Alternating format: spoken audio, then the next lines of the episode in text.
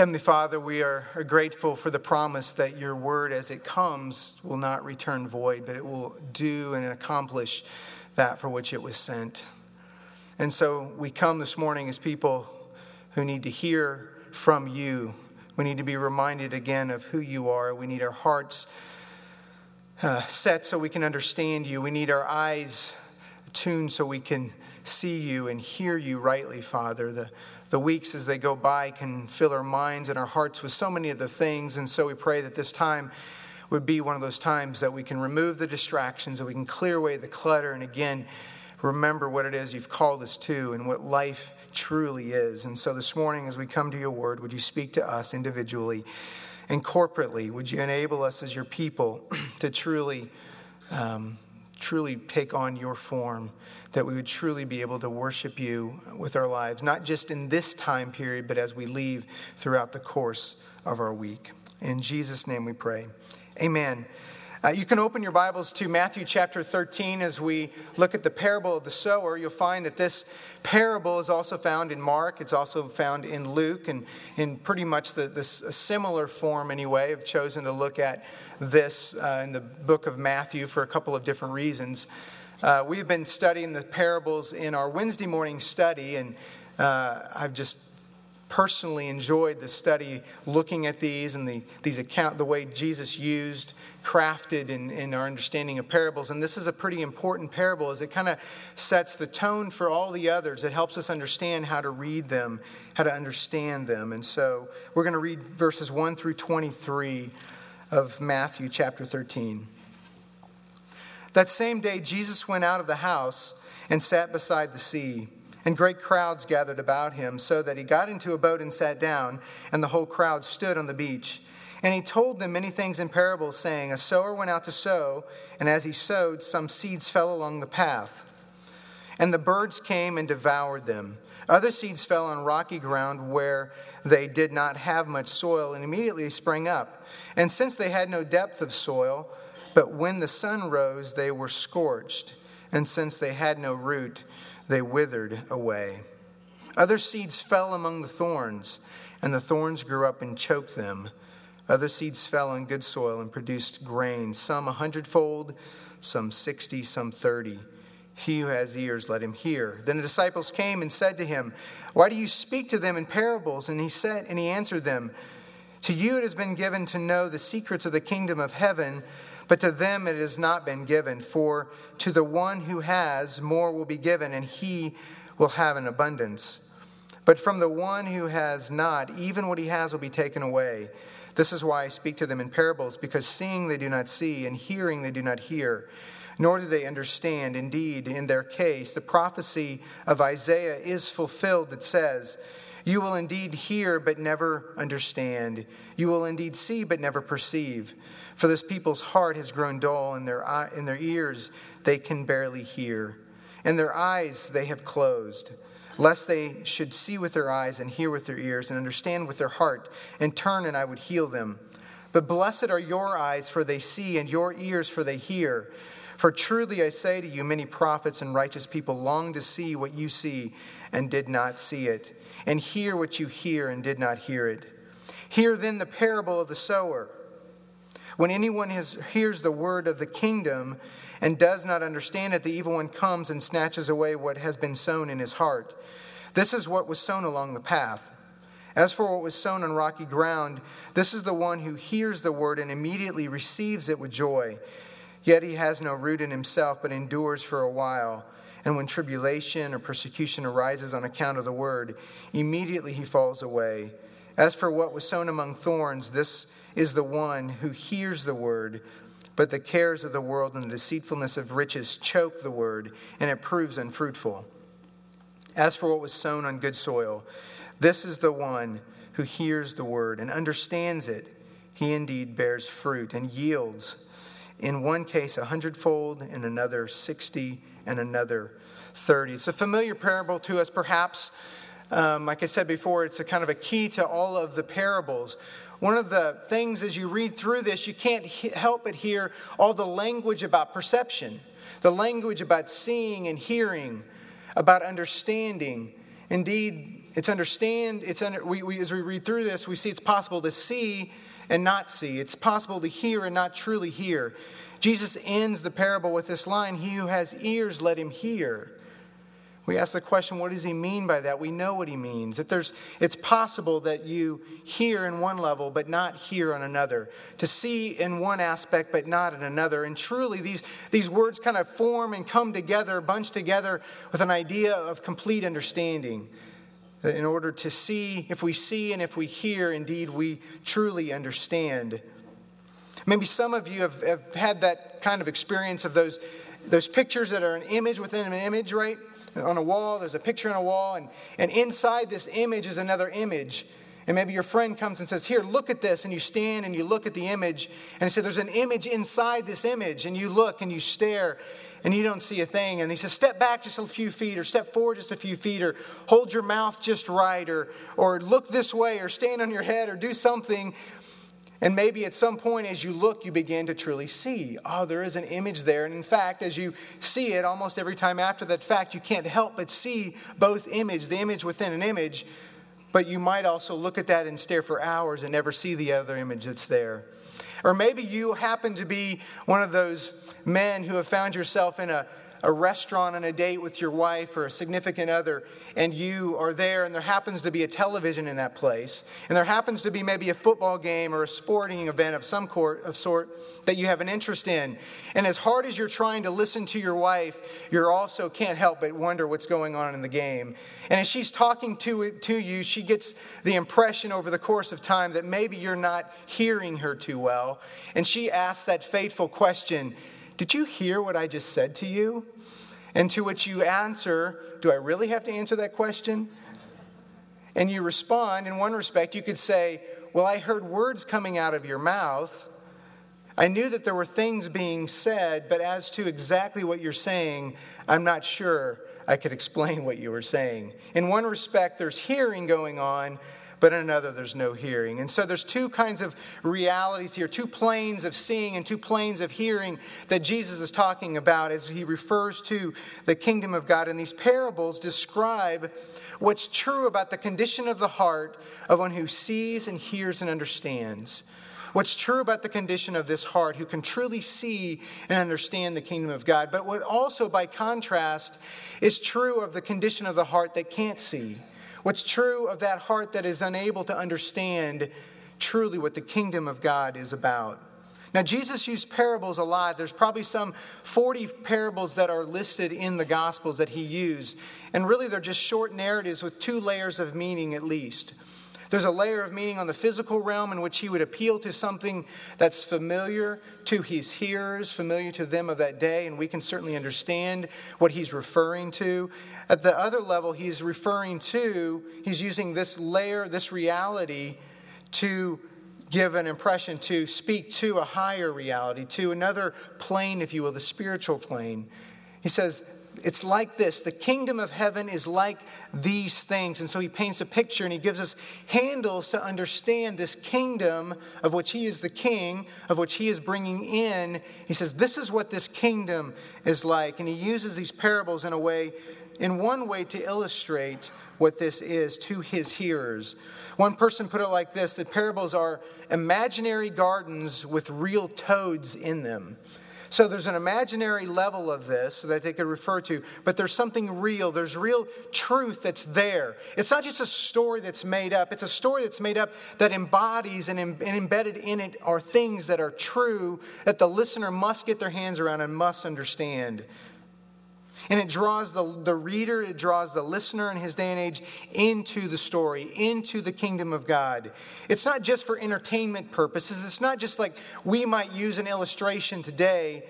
These are much more there to draw the hearer into the story of the kingdom of God. But to do more than that, it elicits a kind of response to the reality of the kingdom of God. You can't just walk away and not find yourself having come face to face with something that's true about the reality that speaks to something that's true about you.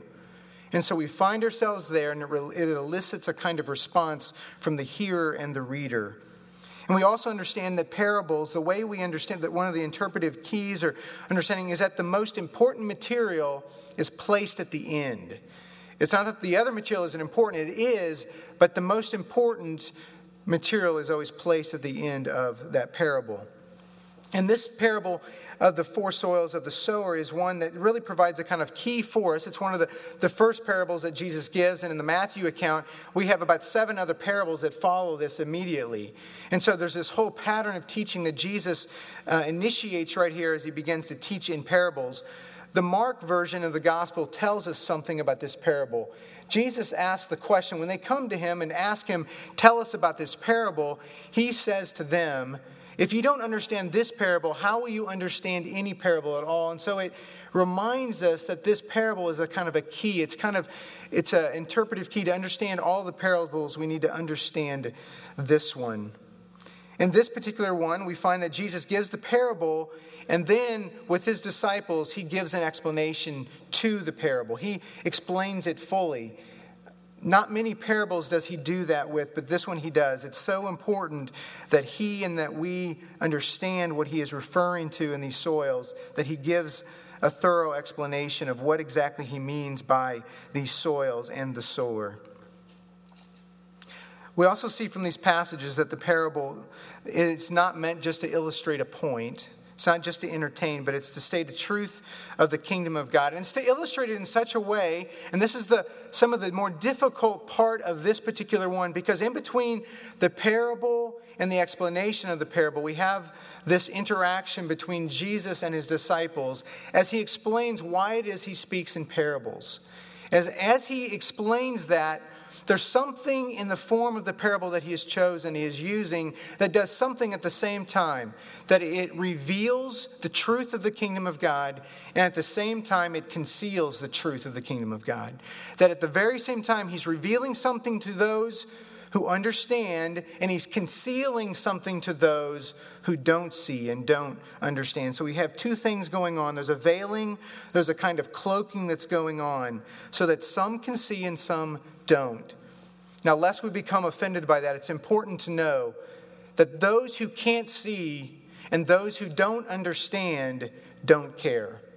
Those who can't see and those who don't understand what he is saying, they don't care. They don't care about knowing or understanding. Those who want to see, those who truly want to understand, we're told will come to understand. That there is hope that they can understand and know the kingdom of God. So, as we look at this truth that is concealed and revealed in this parable, this is the form that Jesus took. So some will see it and understand it. Some will hear it on one plane, but not understand it on the plane that Jesus is intending. They will not understand what the kingdom of God truly is, and they don't care whether they do or not. The setting is helpful. For us, we have Jesus. We're sitting in a sanctuary here of sorts, a sanctinasium as we like to call it. But Jesus is teaching where? He's teaching by the lakeside, by the Sea of Galilee. People gathered around. And so as he's talking about these familiar pictures to them, you could imagine that they're very familiar with sowing. They're very familiar with the very things that he's talking about. In fact, as he's speaking, they might be able to look around and find sowers, people doing the very thing that he's talking about as they sit there. And so they're familiar with the different things that would happen as seed is sown. They're familiar with the rocky soil. They're familiar with the path, the birds carrying them away. They're familiar as well with the thorns that would choke out the fruitfulness and the life of certain ones. And they're familiar as well with a kind of fruitfulness that comes from certain seed as well as it grows.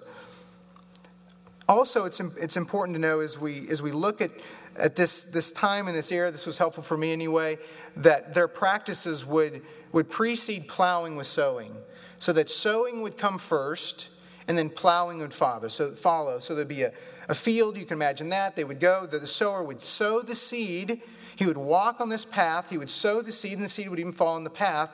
And then the plowing would plow the seed into the ground. Not in like our day and age where plowing and sowing would follow. And so what that helps us with is understand that as the sower casts the seed out, he is less interested in the soil on which it lands. He's not as interested about where it lands as much as he is interested in getting the seed out, because the plow will come afterwards and they will sow the seed into the ground. Indeed, the very path that he is walking on will be plowed. And so the sower is all about sowing. He's not about distinguishing soil. He is about getting the seed out. He is about broadcasting it as broadly and widely and generously as he possibly can. And so the sower is interested in that. And so we see Jesus uses this setting to demonstrate for his hearers there. He demonstrates for us four different responses to the gospel, four different responses to the kingdom of God as he presents it to them. We have one sower, we have four seed, we have four soils, we have lots of seed, and the seed does produce something in the end. Now, as we read through this, there might be some tension because we see four soils and three of them produce something less than we would want. Three of them are bad. As Bill would say, there's four options and three of them are bad in this case. So there's three that are bad, but there's one that's very good. And again, they're not surprised by that. They're familiar with this kind of outcome. But Jesus presents the possibilities and he connects the nature of the soil with the condition of a heart that's able to receive the gospel, that's able to receive the message of this kingdom of God. What I want to do this morning is a couple things. I want to ask a question to start with as we look at the different responses to the seed. It's amazing that to the very same seed, we can have four different responses, four different outcomes to the exact same seed. One good and then some sort of gradation of not so good that's there. So I want to ask the question, why is that the case? And what is the condition of the heart that's able to receive this message? What's able to understand and to see and understand? So when I ask that question, why are there differences and what's the condition of the heart that's able to receive? Secondly, there's a warning for us that's embedded in the passage. And finally, there's a kind of a commission or a push for those who have found this seed to grow in their hearts, in their souls. So first of all, let's look at the differences here in the responses to this seed as it comes. I mentioned there's four different ones. You could generalize them into two, right? That some that produce fruit, some that produce nothing at all. And so, but there's four different ones that Jesus gives us. And our question this morning isn't to try to label them as Christian or non-Christian. The question really becomes pointless in the end as we know that what Jesus is really concerned about is fruit. What he really wants to see is fruit in the life of his followers and those who would receive this message of the kingdom. And so we know that three of them don't have any fruit at all, and one of them does. And so what is most important for us is to recognize that the one of them does produce fruit and the other ones do not produce any fruit at all. Let's look at the first seed, the first soil, rather. We see that it's the seed of the path as he describes it, and you can imagine it's a hard kind of path. And as the seed is cast out, it doesn't accidentally fall there. It's scattered everywhere, and immediately the birds come and devour the seed and take it away. And Jesus tells us, indeed, what's happening here. He says in verse 18, or verse 19 rather, that the word is the word of the kingdom. Anyone who hears the word of the kingdom and does not understand it is like this one, the seed that falls on the path. And so there's a hardness of this heart. There's a hardness of the soil of this person's heart. It bounces off literally. And for some, as the message of the gospel comes, as the message of the kingdom comes, they're either apathetic to it or they're antagonistic to it.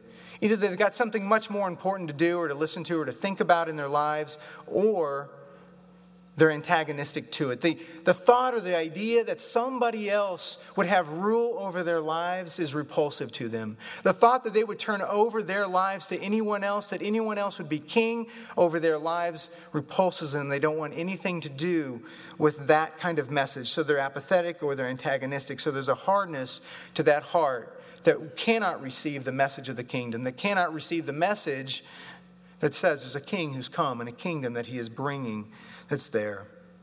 Secondly, we see this rocky soil that's there. And unless we somehow picture that in this soil that there's big chunks of rock, what this is referring to is that underneath the soil there would be these shelves of stone, of rock, that would be underneath the soil, but it'd be just below the surface of the soil. And you can imagine what happened, and Jesus tells us, right? He says that it grows up quickly, but it can't produce, there's no root, it can't go down further because there's rock underneath that soil. So it grows up quickly, but it can't go deep. And so there's no root system. It cannot withstand itself. And so there's no deep roots that are there. So there's shallow soil above this rocky shelf that cannot produce any kind of stability or strength at all. And as he explains this rocky soil in verse 20, he says, "What was sown on rocky ground, this is the one who hears the word and immediately receives it with joy. And he has no root in himself, but endures for a while. And when tribulation and persecution arises on account of the word, immediately he falls away." I hope the word that caught you there is immediately, because immediately he receives it, immediately he falls away. Immediately he takes it without any consideration at all, without any counting of the cost of this message of the kingdom, he takes it. And then immediately, as difficulties come, because there is no root system, he immediately falls away. When persecution or tribulation come on account of the word, on account of being a part of this kingdom and living under this king and in his jurisdiction, immediately he falls away. What's interesting about this plant is that it's going to look like all the others. It's going to grow. It's going to be green. It's going to have some sort of foliage. It's there. It'll look like all the others, but it will have no fruit. Before it's able to bear any fruit at all, it will die as the sun comes out, as the tribulation comes, as difficulty comes into the life of this one. Then no fruit will be born. It will die. It will fall away. The language here of it falling away is attributed specifically to this soil, to this one. It's not an accidental falling away. It's a purposeful falling away. It's a response to the reality of the tribulation and the persecution of having come into this kingdom, of having embraced this message at some level. And so it falls away. And it's interesting because it carries with it this idea of an offense. It seems that this one falls away because it's offended by the outcome of the response. He doesn't like the reality of the kingdom. He doesn't like what's come as a result of believing this message. And so he's offended by it. He feels trapped or tricked by this message. He doesn't understand what the real message of the kingdom is. Whatever that might be, it probably has something to do with being very superficial. Something to do with being happy or being healthy or being wealthy or being comfortable or something of that nature. This one thinks that the message of the kingdom is that as this king comes, that is his message. But he finds at some point, short or long, that is not the full message of the gospel, that the kingdom indeed has and involves more than just those things. It involves a kind of life, but not an avoidance of discomfort or tribulation or difficulties. And so he regards adherence to Christ as something of a trap. And if believing the message comes with difficulty, he doesn't want anything to do with it. Indeed, we could say he hasn't understood the full message of the gospel, and there's a falling away. He's offended by that message. The third soil we see here is the thorny soil.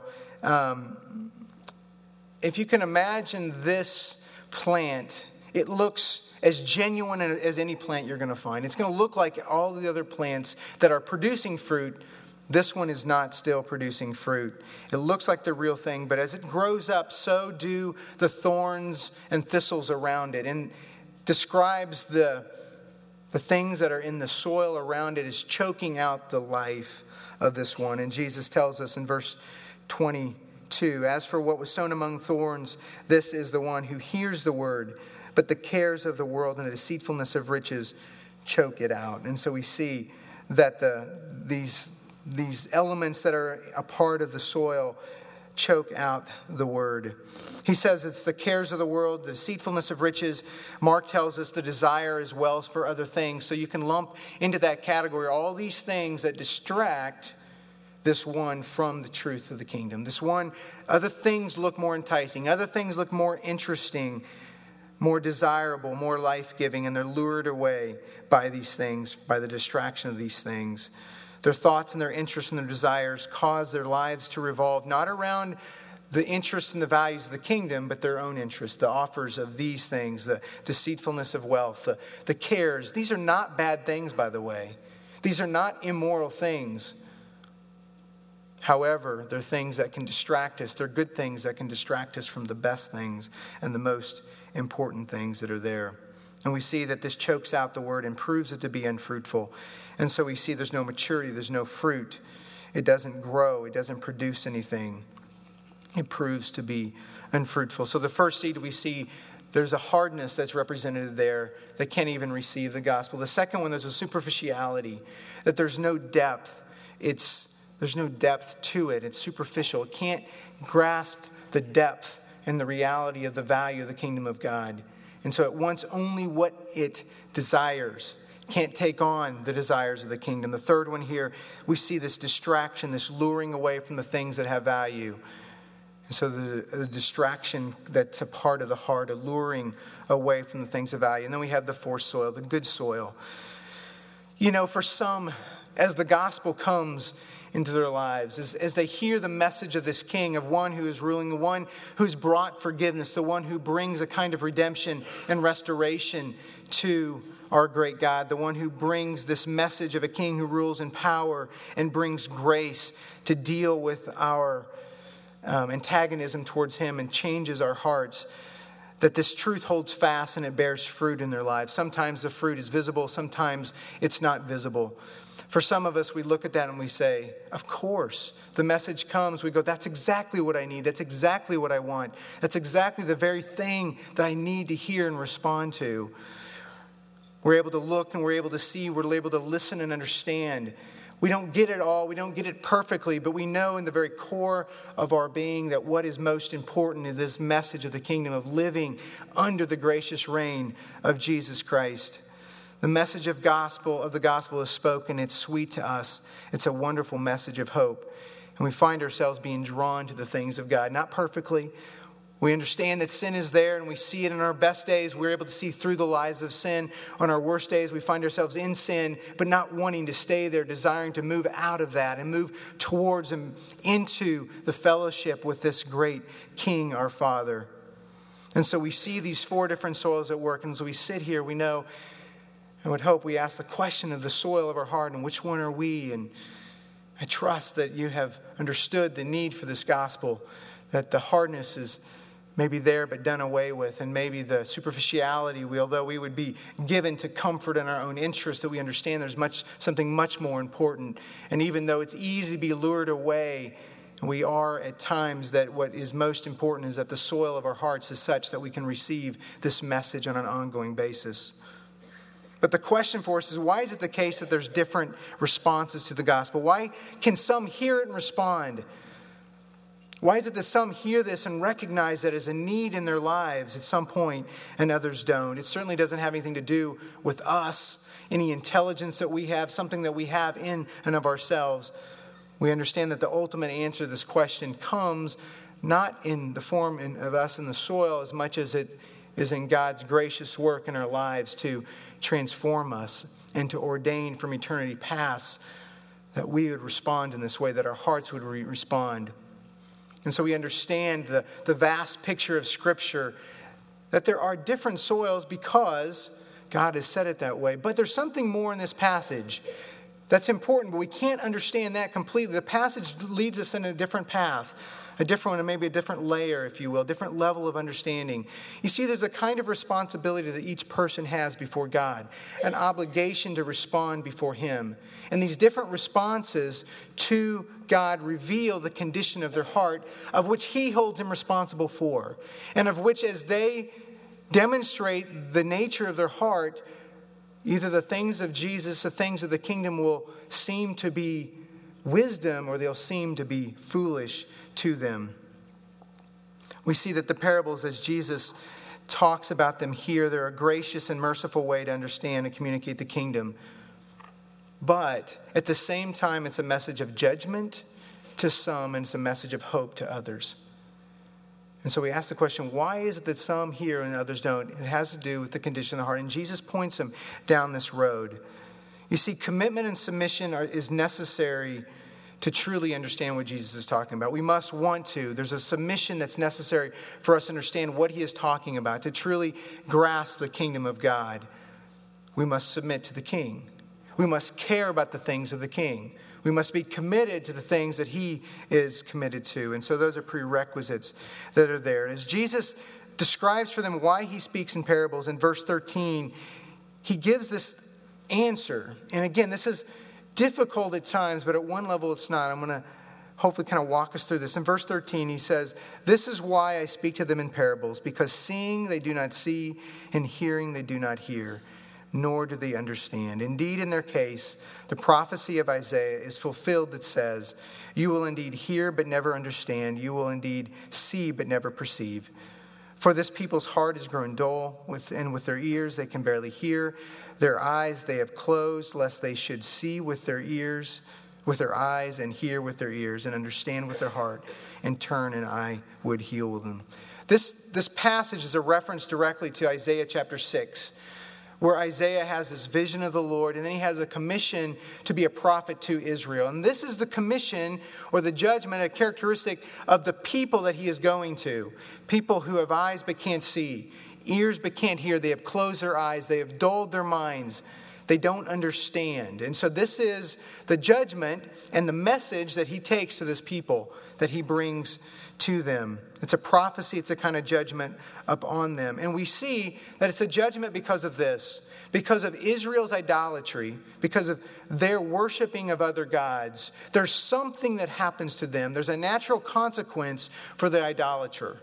There's a natural consequence or outcome of the idolater, the one who worships anything but the true God. And that is, they take on the form of the thing they worship. That something happens to them that makes them unable to see or to hear, to understand the things of God. If you'll turn with me to Psalm chapter 135. Psalm 135. I read this in the call to worship, and there's a section right in near the end of this psalm that tells us about idolatry, tells us about the nature of idols. It ties into what Jesus is getting at here.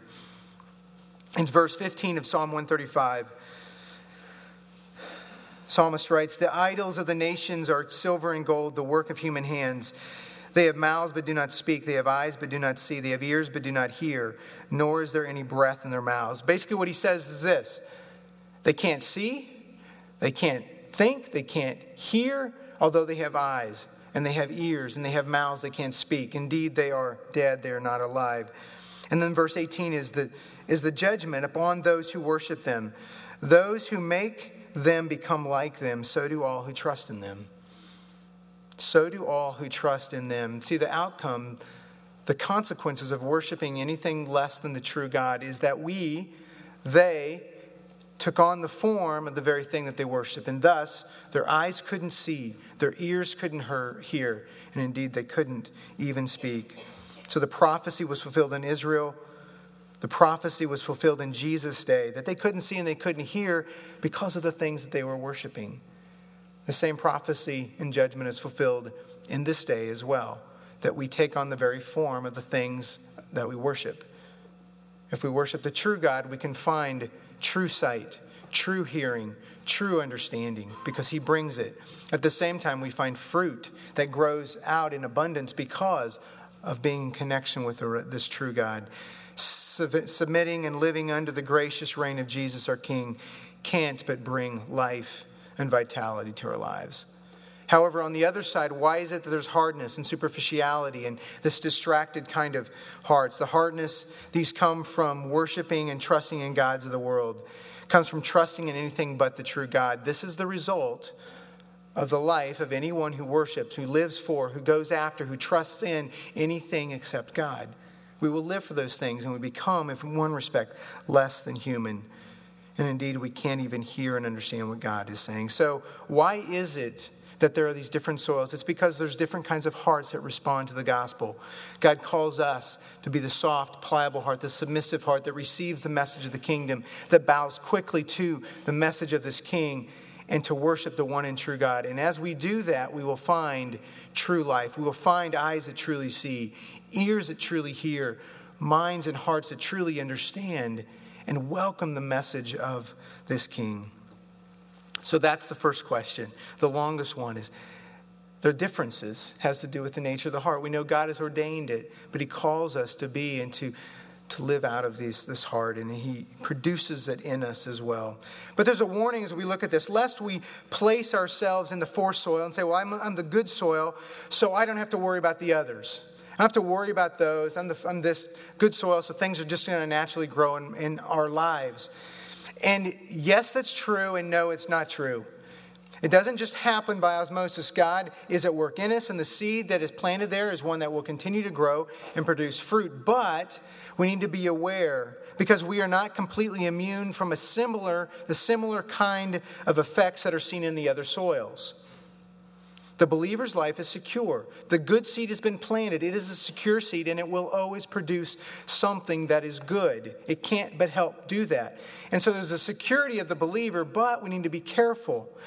There's a caution for us as we look at the other soils, because these hard attitudes, the same hard attitudes that prevent others from believing, can be, in a similar way, can affect or hinder our receptivity to the Word of God. They prevent others from completely believing, but they can affect our receptivity to the truth of the kingdom of God. And this is what I mean by that. Think about the hardness of the hard soil that's there. Hardness there is a kind of unbelief. And for us as believers, there can be a hardness that creeps in over the course of time. There can be a kind of unbelief. There can be a kind of questioning of the goodness of God as we encounter difficulties or trials or in our lives. And so we can begin to question the goodness of God. We begin to wonder. We begin to hold back a little and go, do I really believe this to be true? And this is something that just creeps in over the course of time, a kind of hardness, a kind of callousness over our hearts. It's the same kind of thing that the author of Hebrews addressed in Hebrews chapter 3. He writes this, the author to the believers, he says, 3:12, take care, brothers, lest there be in any of you an evil, unbelieving heart leading you to fall away from the living God. But exhort one another every day, as long as it's called today, that none of you may be hardened by the deceitfulness of sin. For we have come to share in Christ, if indeed we hold our original confidence firm to the end. Take care. Be aware of this creeping kind of hardness and callousness of unbelief. It creeps in and can be this deceptive for us, deceitful in our lives. And so his call for the believers is to exhort one another as long as today, so that this doesn't creep in. To be a part of the fellowship of the believers, being reminded of the goodness of God, being reminded of who he is. And as we are aware of this, we understand that this hardness can affect or hinder our receptivity to the Word of God. It's important that we do stand in fellowship and we stand and remember the goodness of God. Secondly, there can be a kind of superficiality that we just live in, right? That we just live there. I'm in. What do I have to do? Does this growth, does this fruit just come by osmosis? Just come by accident? No, we want to grow our roots deep. We need to take advantage of the opportunity of the means of grace to grow deep in the Word of God, to grow deep in fellowship, deep in understanding who He is, the message of the kingdom. Paul writes in Colossians, he calls him to walk in Him, rooted and built up and established in the faith. Psalm 1 is a psalm that the Wednesday night Blast kids are working through. Blessed is the man who doesn't walk, sit, or stand, but who meditates on the law of the Lord. And it says that he'll be like a tree planted by streams of water, bearing fruit. I have a picture of those who've put his roots down deep into the Word of God. And so lest we become superficial or live at a superficial level, there's a call for us to ask God to grow our roots deep, lest we be offended or surprised or feel tricked by the difficulties that encounter our life. Indeed, we need to be able to receive the encouragement that Paul gave to those in Antioch, Iconium, and Lystra in chapter 14 of Acts. It's an interesting message for them that he brings. After he establishes these churches, he comes back through them in chapter 14, verse 21. Verse 21, we see this message that he comes back through, gives them. When they had preached the gospel to that city and made many disciples, they returned to Lystra and Iconium and to Antioch, strengthening the souls of the disciples, encouraging them to continue in the faith, and saying that through many tribulations we must enter the kingdom of God. Do you see that message of encouragement? Yeah, through many tribulations we must enter the kingdom of God. You see, this is a mature understanding of the kingdom of God, not a superficial one. This is a mature understanding that there are difficulties. There's a cost that is to be counted for living in the kingdom, but there's an incredible value and maturity in Christ calls us to count the costs, understand, to dig our roots deep, and to grow them root by His grace so that we can be established in the midst of the difficulties of the dry years, in the midst of tribulation. So we find that both of these things, the hardness, superficiality, affects our receptivity to the Word of God, but also the third one does too. Perhaps more so in our culture. That's just a speculation. Maybe it's more based upon my own experience, but that the distraction of the cares of this world, the distraction of the deceitfulness of riches and wealth and material possessions provide this kind of this lure away from the things of God. And it's easy to be led astray by good things away from the best things, distract us, and in the end choke the life out of us. And indeed, perhaps barely getting by, very little fruit being taken from us because our energies and our thoughts and our interests are so focused on so many other things apart from the kingdom of God. So all of these things, hardness, superficiality, and distraction, affect our receptivity to the Word of God over the course of our lives. Difficulties come. We question the belief of God, the goodness of God. We don't want to grow deep. We don't want to put in the work in the good times to grow our roots deep. We want to have an easy life, and there's no promise of that in the Scripture. So there's great encouragement we have that God is growing the good seed in us. We know there's differences, and it has difference in responses, and it has to do with the state of the heart of the one that's receiving that. As well, we see there's a warning for us. There's a final word for us, I think. For those of us who have received this seed, who see the beauty of the gospel of grace, who live in the kingdom, there's a message and a call and a commission for us as well.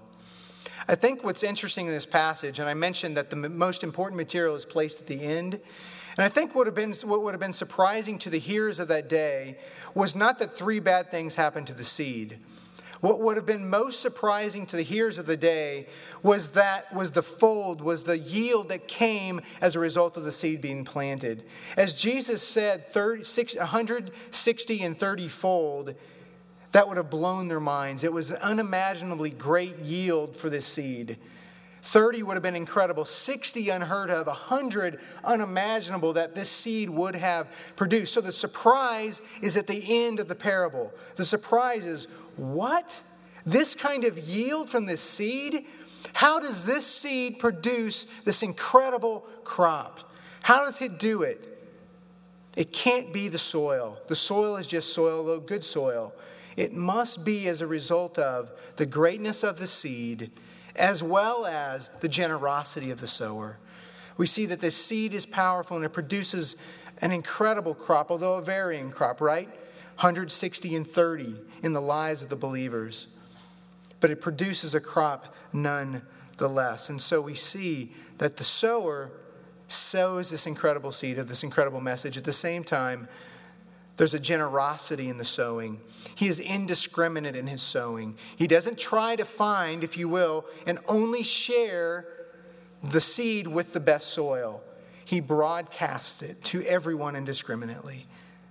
And for us, as that relates to us, for those of us who have received this seed, to see it growing in our lives, it's a reminder that the very seed that's been planted in us and grown, we are indeed to do the same, to broadcast the seed of the gospel, the message of the kingdom, the message of this great gospel to those indiscriminately around us. I know for us, at least for me, I too easily will try to guess at what good soil is and what not good soil is.